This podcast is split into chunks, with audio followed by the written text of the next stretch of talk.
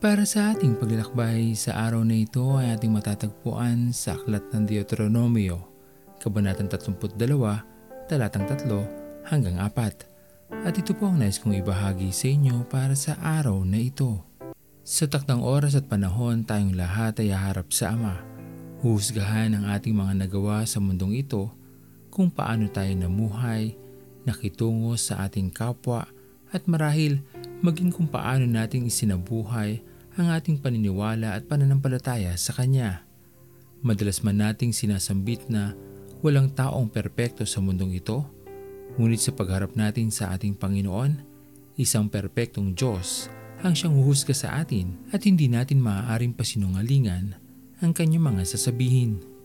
Ganun pa man makatarungan ng ating Panginoon, patas at ang kanyang panimbang ay wasto para sa kanyang magiging hatol sa atin. Kaya kung anuman ang buhay na meron tayo ngayon, nabubuhay man tayo ngayon sa pagkakasala at wala pa ring balak na magbago, marahil ang tamang panahon ay ngayon na dahil hindi natin nalalaman ang takdang panahon ng muling pagdating ng ating Panginoon.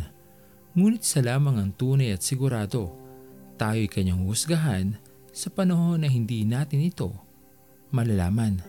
Ang maging handa sa lahat ng oras ang pinakamabuti at nararapat. Ang maging wasto ang ating mga buhay ayon sa itinuturo ng ating Panginoon. At ang patuloy na pagpapagamit natin ng ating buhay sa pagbibigay malasakit sa iba upang maranasan ng marami ang pagyakap ng ating Panginoon sa kanilang tunay at higit na nangangailangan ang marahil na dapat nating pinagtutuunan ng panahon ngayon.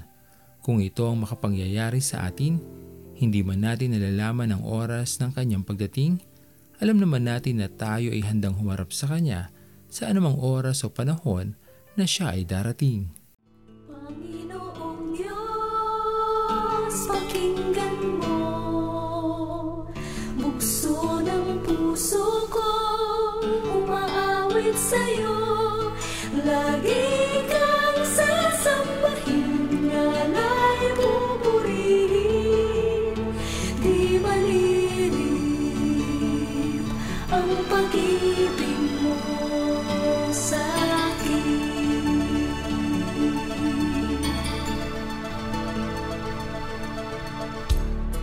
Kahangahangang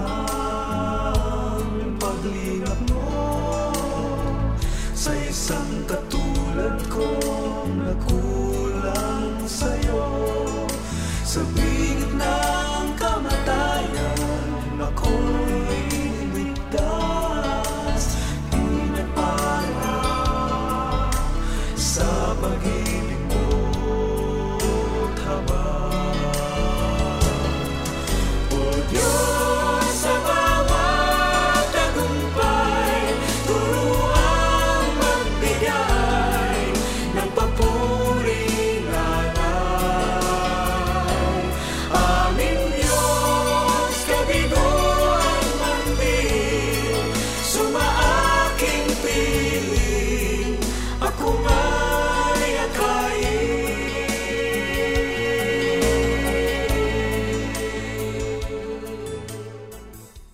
Tayo manalangin. Aming Panginoon na makapangyarihan sa lahat, pinupuri ka namin o Diyos at pinapasalamatan sa araw na ito. Dalangin po namin aming Panginoon ay tulungan niyo po kami na maihanda ang aming sarili upang maging handa sa iyong pagdating. Upang pag ikaw Panginoon ay aming kaharap na, ay maging kagalakan mo aming Panginoon ang aming presensya. Nawa Panginoon ay magamit namin ang aming mga buhay ayon sa iyong dakilang plano para sa amin. Patuloy mo kaming turuan, tulungan at gabayan aming Panginoon.